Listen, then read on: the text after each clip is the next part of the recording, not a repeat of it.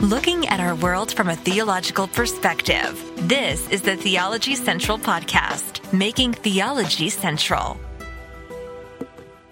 Good afternoon, everyone. It is Wednesday, August the 24th, 2022. It is currently 3.43 p.m. Central Time, and I'm coming to you live from the Theology Central Studios, located right here in Abilene, Texas. Christianity. I want you to just think about Christianity. We could talk about Christianity as far as like historical Christianity. We could talk about Christianity maybe in terms of modern day Christianity. We could talk in terms, when we talk about Christianity, biblical Christianity. But when you think of Christianity, when you think of Christianity, what do you perceive to be the greatest threat to Christianity? Like, if you were to gather a bunch of Christians together, maybe you can do this in your Sunday school class, or you can just walk around your church and asking people, hey, what do you think is the greatest threat to Christianity right now in 2022 and moving forward. What do you believe the greatest threat is? Some will say, well, the greatest threat is the loss of religious freedom and religious liberty. They're going to shut us down. They're going to take our Bibles. That's, that's the greatest threat. Some will say, and I have a hard time with this one. Some say the greatest threat to Christianity is critical race theory. Look at the number of sermons and the number of books preached about, or number of books written and a number of sermons preached about critical race theory. Many people think that's the greatest threat to the church. But typically, what you will find is most Christians will point to things outside of the church that is a threat to the church that will say, Hey, it's right there. It's right there. It's right there. But really, I think the greatest threat to Christianity is not what's outside of the church. It's what's sitting in the pew of every church because sitting in the pew of every church are human beings with a sinful nature. And we tend to take our sinful nature and we, listen, we act upon it. And when it comes to Christianity, where we have the Word of God, here's the Bible. It's supposed to be the authority. It's supposed to be the standard. We have a tendency to take what we want, to take our ideas, to take our thoughts and take our feelings and reach up and grab that Bible and start twisting it like it's Play-Doh. And we mold it into the shape we want. We still call it Christianity, but really it's nothing more than the Christianity created in our image. You see, you have maybe historical Christianity, modern day Christianity, biblical Christianity, but in reality, you know what you have a lot in modern day, well, in 2022? We'll call it the Christianity of individualism, where Christians to, allow their sinful nature to say, this is what I think, this is what I feel, this is what I believe, and I'm going to make the Bible agree with it. I do believe that's a threat. Now, you may not agree, but I do.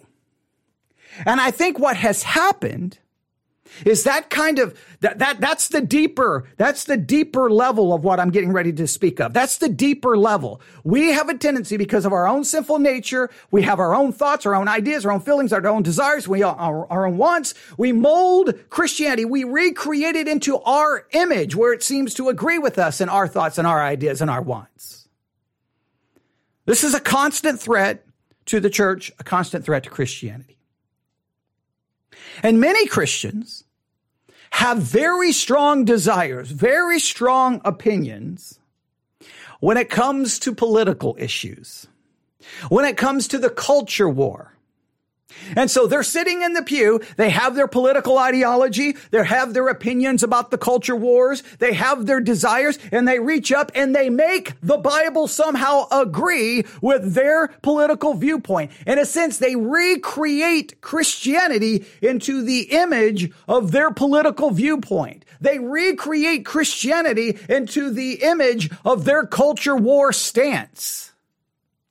This is, this, this has been happening. I've been warning about it. It seems like my whole life. Look, church, stop allowing your politics to reshape Christianity.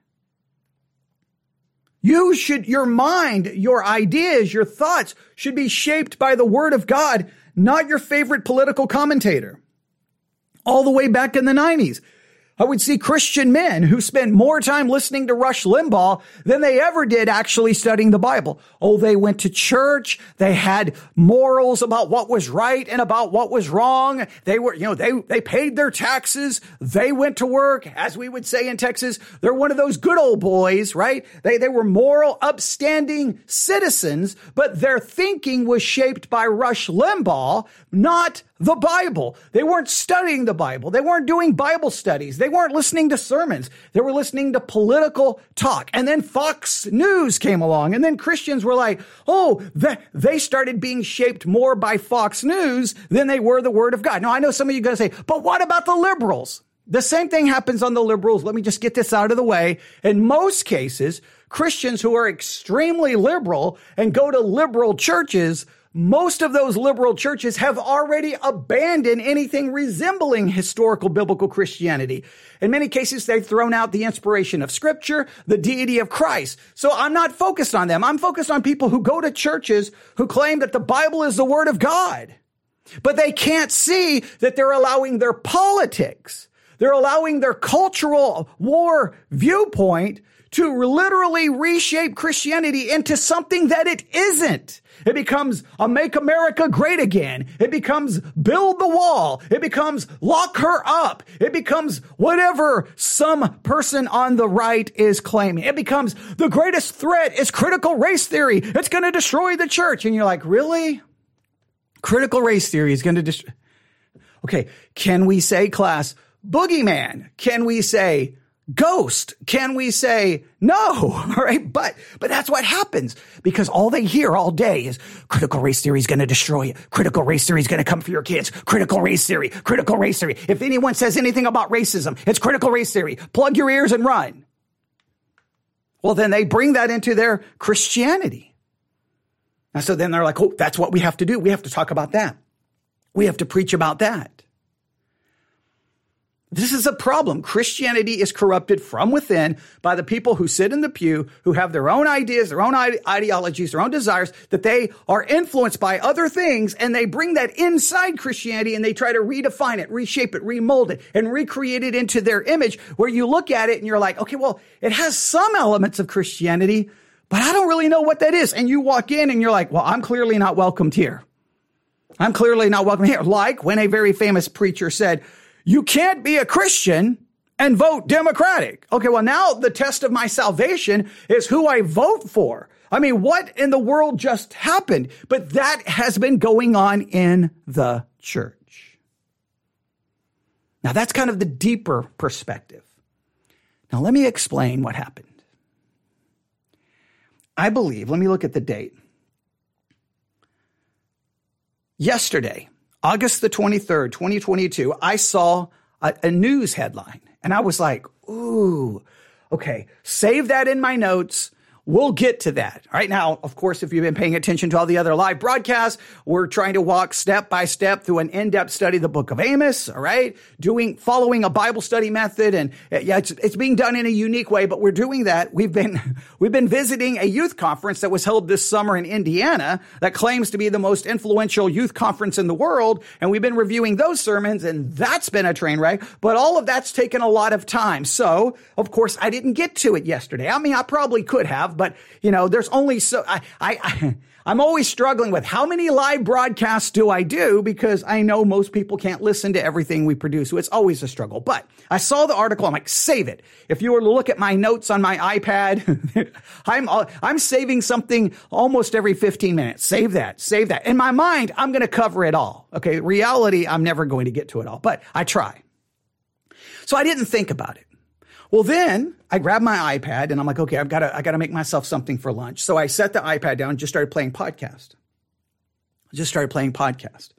And then I heard the intro for American Family News. Oh boy, oh boy, oh boy. Now, American Family News is the news podcast, the news section of American Family Association and American Family Radio. Now, American Family Radio, American Family Association, very large Christian organization, a Christian organization. American Family Radio is a large Christian radio network that airs in cities all across the country. We have an affiliate here in Abilene, Texas, and I talk about them frequently, right? I talk about them usually in a negative way because I believe American Family Radio and American uh, and all their programs, especially between 10 a.m. and 6 p.m., is a perfect example of the hijacking of the American church by right wing politics. I, I, I will say that all day. Sometimes when I, I'll turn it on, I'm like, is this a Christian radio station? Because all I hear is politics, politics, politics, politics, politics, politics. And then they throw in Jesus. And the implication is that Jesus, of course, is a right wing Republican. Of course he is, right? So it's just really, it's just really bizarre. So I, I came on and I always listen to it. And I know what you're thinking. Well, if you don't agree with it, why do you listen to it? if you saw all the podcasts I subscribe to, I subscribe to everything from every stream of theology, from every ideological position from conservative to liberal to everything in between because I like to hear different perspectives. You'll never know. Look, there's, there's, it's no way to live by placing yourself in some echo chamber while all you hear is the sound of your own voice over and over and over and over. That, that, all that does is create your own pride and ego thinking you're always right. You got to be challenged by a different perspective. So if I hear a news article and it comes from a very right leaning source, very conservative, I immediately going to go find a report from the most liberal source that I can and then compare how they covered it and then try to figure out maybe what the truth is. Because to me, truth is what matters. So I saw the article and then American Family News podcast came out. It comes out, I think, four or five times a day. It's only five minutes long, so it's easy to listen to. So I'm like, okay, I just gotta, I gotta finish getting my food ready. We're good to go. And then it happened. As soon as I heard it, I was like, that, that goes back to the article I saved. You want to hear it? Okay. I'm, a, I'm assuming that people all across the country are shaking their head. Yes. I want to hear this. I want to hear that. I know you do. I know you do. See, but I got I got to, trying, trying to move you to the edge of your seat. Other, others of you are like, I don't care because you've already insulted conservative politics. And I know that means you're not a Christian. You're of Antichrist. You're probably of the New World Order. Okay. You're Illuminati. Okay. Calm down. Okay. I understand. Just, just stay with me. Here we go. We're going to listen to this. Now, I've got the volume as loud as I can. Um, it doesn't appear to be loud, but when I was listening to it up here, had the window unit, the AC window unit on behind me um, so which is already loud. So of course that is turned off now. So we're going to listen to this together. I'm going to interrupt it relatively quick, but here we go from American Family News Podcast. This draw, I think this was their noon episode. They'll be dropping another one probably right now, and then I think one in the evening. I think, and they do one in the morning. I can't again. I can't remember how it. I'm look. I subscribe to so many podcasts. I can't keep up with the schedule of all of them, but I do my best to listen to everything. Right here we go. An Indiana pro family activist thinks former F- Vice President Mike Pence does not have the support of the Republican base to mount a successful run for president in 2024.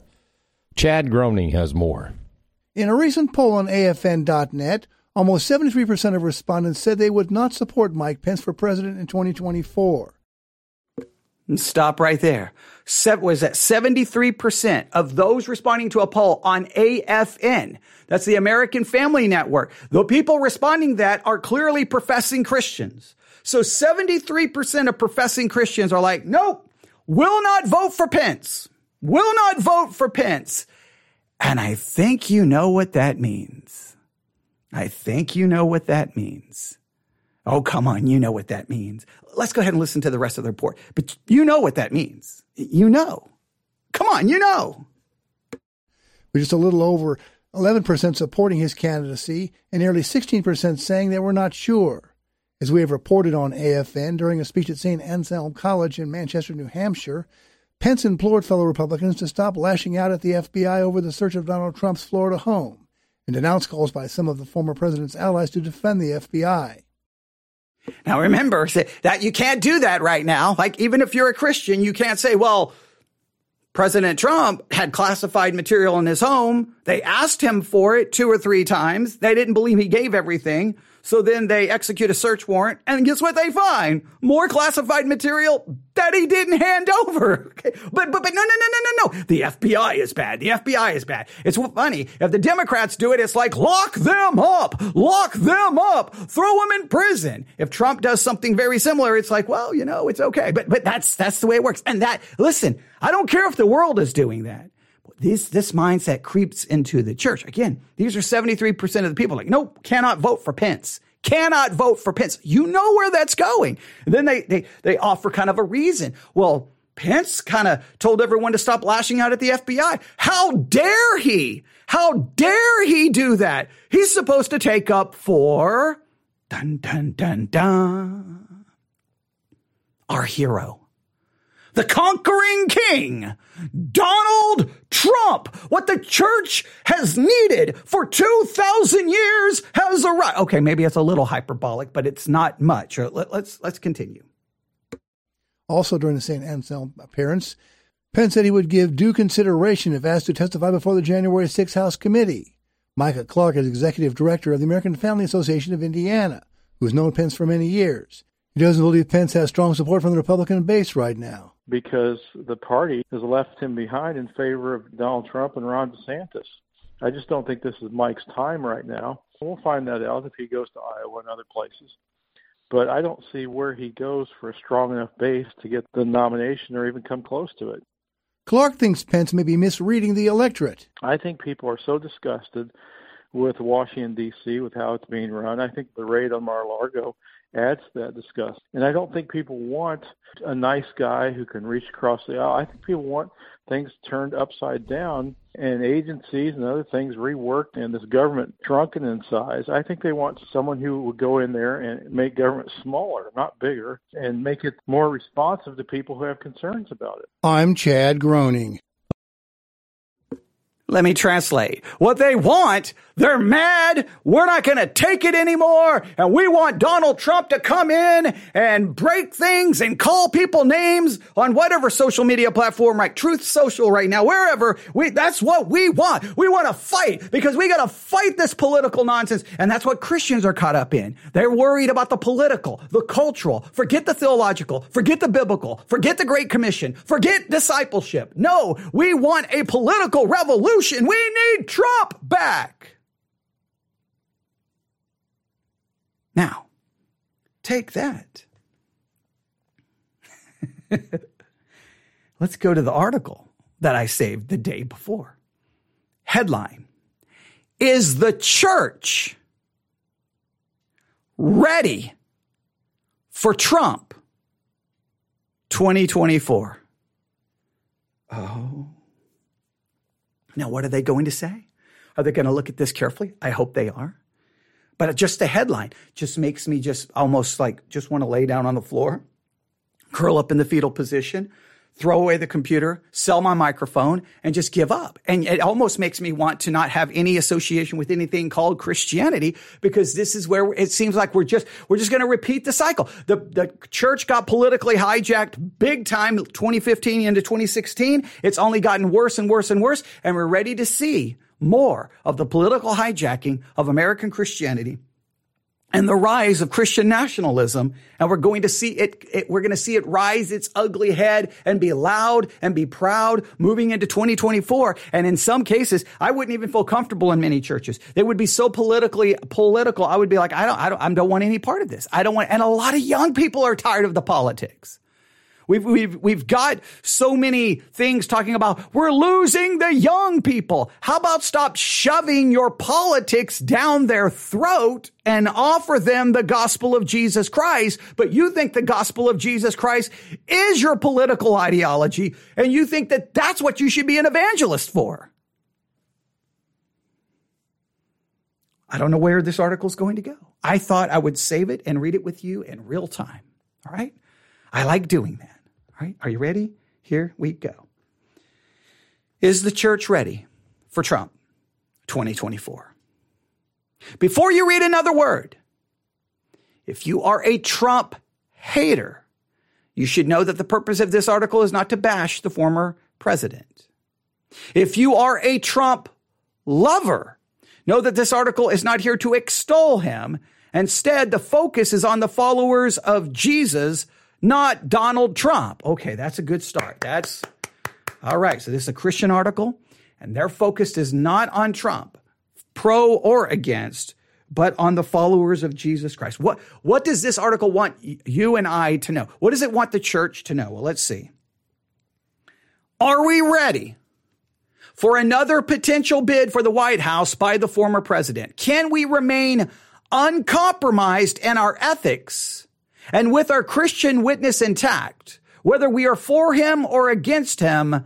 That's the question I'm posing here. Uh, in other words, can we act like Christians in the midst of a hotly contested political campaign? Are we going to run around and scream, stop the steal and run into and invade the Capitol? Is that what we're going to do? Are we going to post conspiracy theories all over the internet? Is that what we're going to do? Are we going to absolutely act like that we're so partisan and that we bow at the idol of politic more than we worship the risen Savior? Which is it going to be?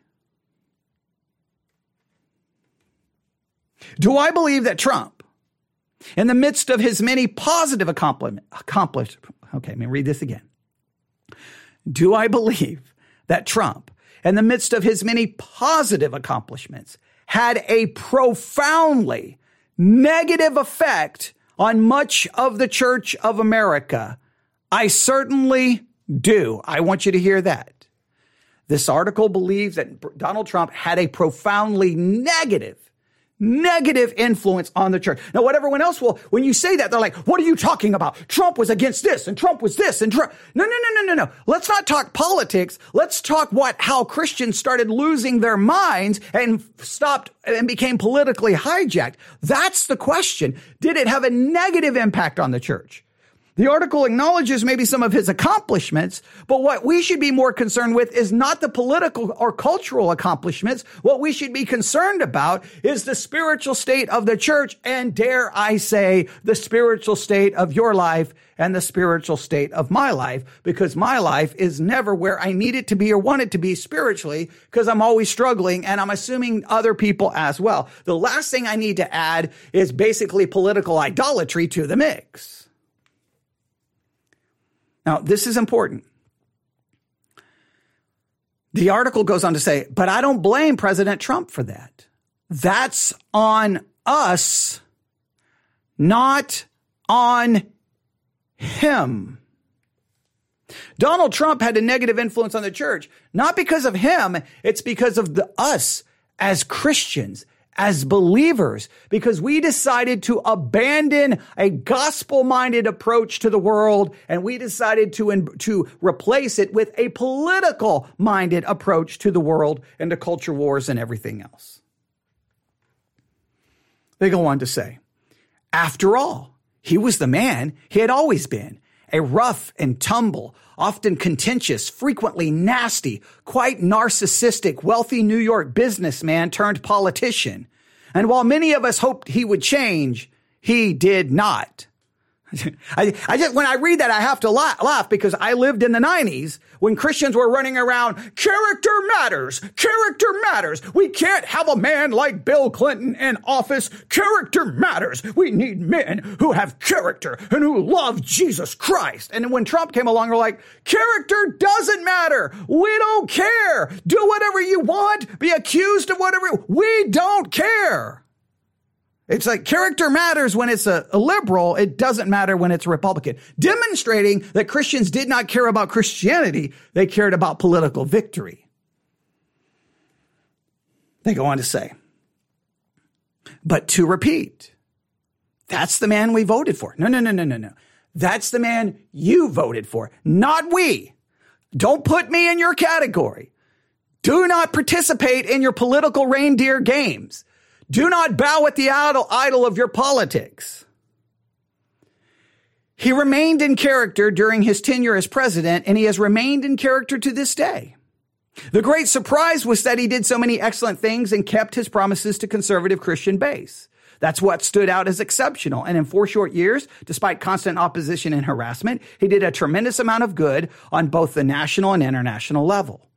But if we voted for him, hoping that he would change, and he did not, we can't blame him for that. That's the risk we took or the calculation we made when voting. He simply continued to be what he had always been.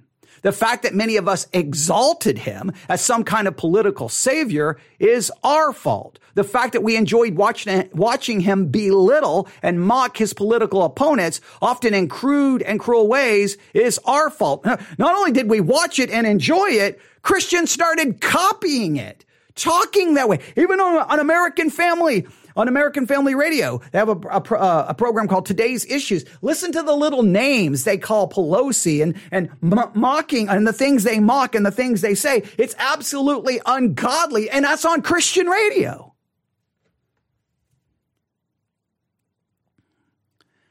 Yeah, when we start mocking and uh, yeah, okay, just, oh, just the whole thing. All right.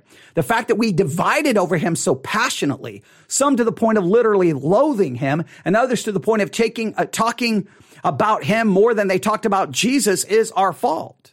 The fact that he changed us more than we changed him with some of our social media pages looking more like political attack sites rather than pages of Jesus lovers is our fault.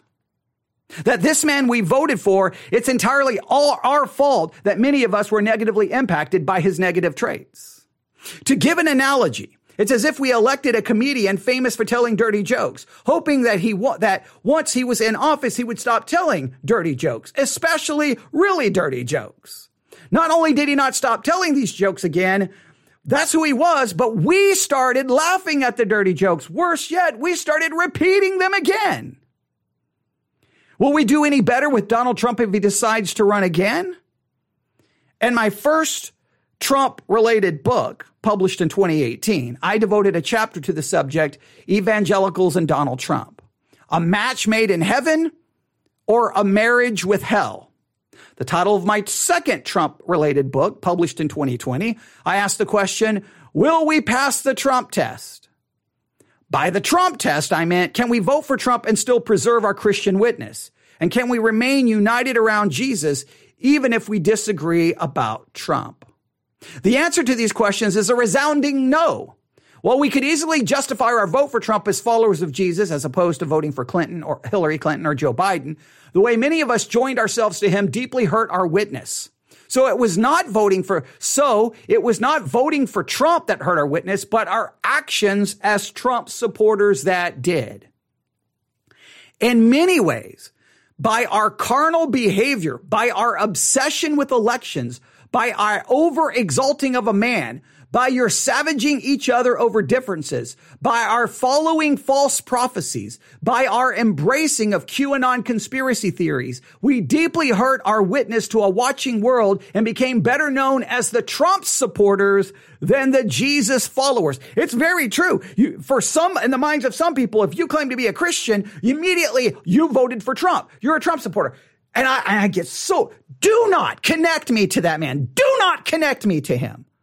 I have no connection to that. And I get really angry when people even imply that. I almost want to raise my voice. Like, no, no, because I'm a Christian has nothing to do with Trump. I didn't support him. I'm not connected to him. That's other churches, not mine.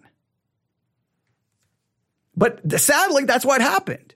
We became known as Trump supporters than Jesus followers. What's worse, many of our spiritual leaders were at the forefront of these divisions, railing on those who dared oppose Trump or support Trump and focusing more on winning the elections than winning the lost. But it's not as if this hit us blindly. In the first book, I listed seven priorities for the church if we were to get things right when it came to our relationship to politics in general and Trump in particular. And I was hard, and I was hardly the only one sounding the alarm. No, you, I was, everyone, I think anyone with any insight to culture was sounding the alarm. But I'm, I'm glad. And if you don't know, uh, the article I'm reading is by Michael Brown. I don't agree with all of his theology, but I had definitely appreciated his willingness to take a stand on this issue. Because while everyone's losing their minds, he at least tried to take a stand. I just wish he would fix some of his charismatic theology, but that's a whole different subject right now. In the second book, I listed 10 more priorities for the church, of them weighty and important. And to say it again, I was hardly the only one saying these things. Then in the last chapter of my brand new book, The Political Seduction of the Church, How Millions of American Christians Confused Politics with the Gospel, I recap these 17 priorities evaluating how we fared. By the count, we failed on 15 out of 17 items list, uh, listed. 15 out of 17.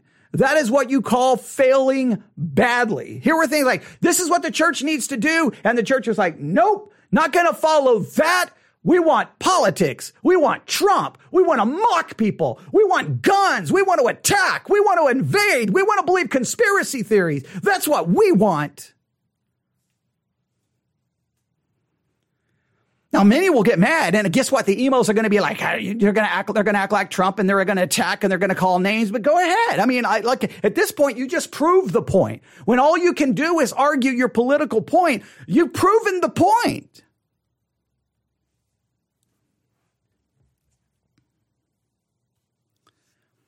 And note the very title of this book, "The Political Seduction of the Church." Seduction is normally uh, is normally covert rather than overt looking so attractive before it stabs you in the back. That's why it's so seductive. Now he calls it the seduction. I call it the hijacking.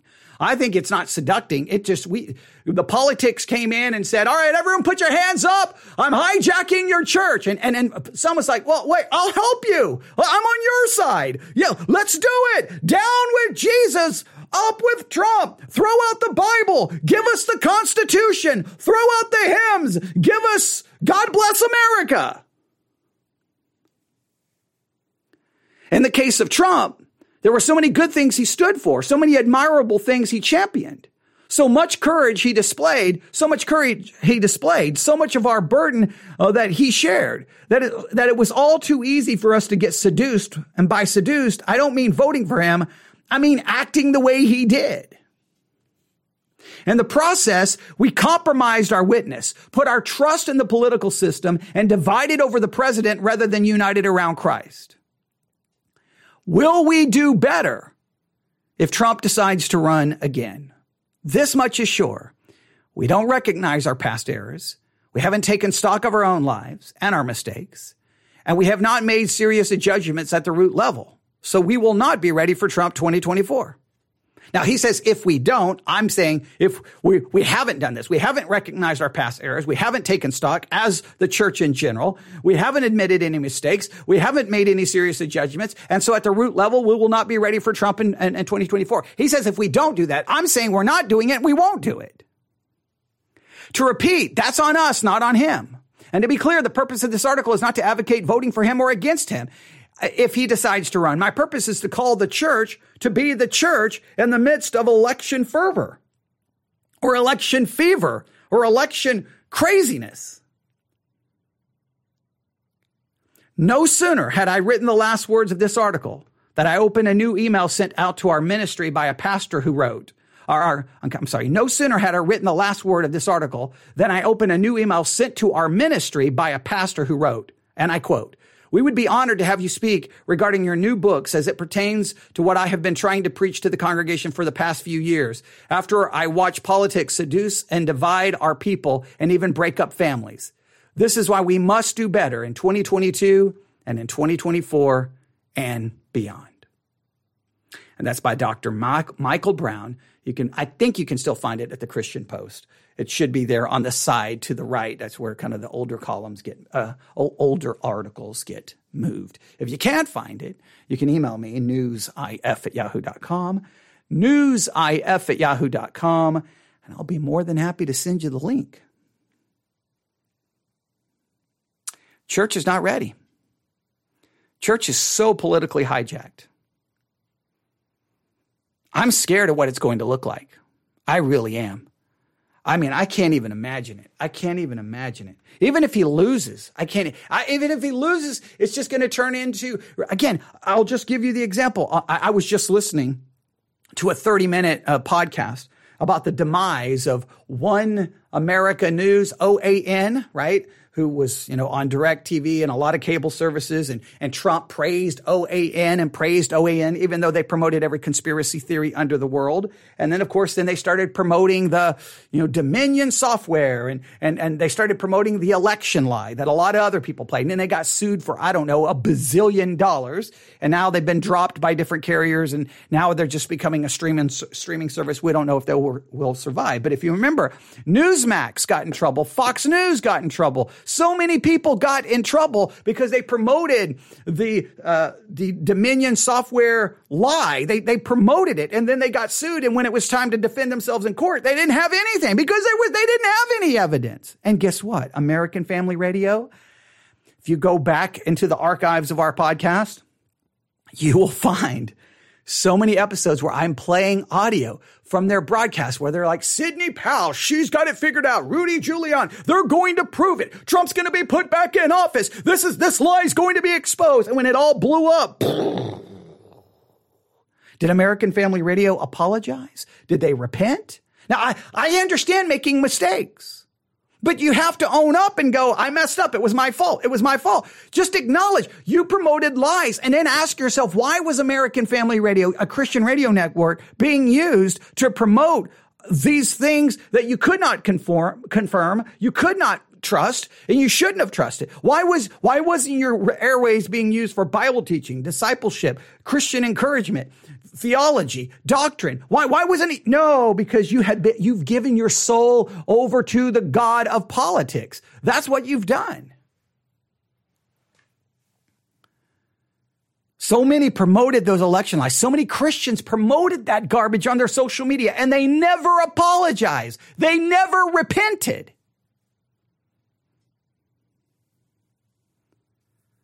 Conspiracy theories about COVID, conspiracy. I mean, just it, it was like, it was like, here's what happened starting around 2015. It's like the church said, Hey, this concept of truth, we don't believe it anymore. We can make up whatever we want. We don't care about the gospel. We don't care about scripture. We care about politics and the culture. And the church embarrassed itself. And many of you probably embarrassed yourself. No, I've embarrassed myself in other ways. Never had the problem of being politically hijacked. But I've embarrassed myself other ways and I've made my own failure and had to repent and acknowledge my own mistakes.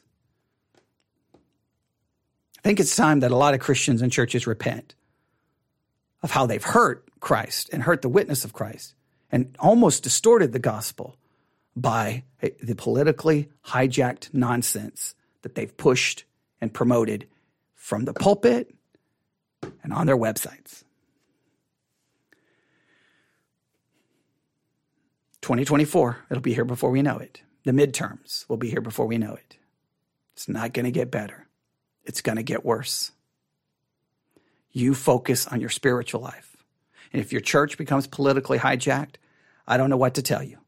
I don't think I could go. I would not go to a church that's politically hijacked. I would run as fast as I can. But you say, where do I go? I don't know. I, I, can't, I can't, I can't give you easy answers. I can just say this. I'll do anything and everything I can to help you. I'll help try to find a church. I'll do everything I can to turn on this microphone, do Bible studies, devotionals, sermons, anything I can to at least feed you spiritually. In the meantime, while you try to figure out the chaos.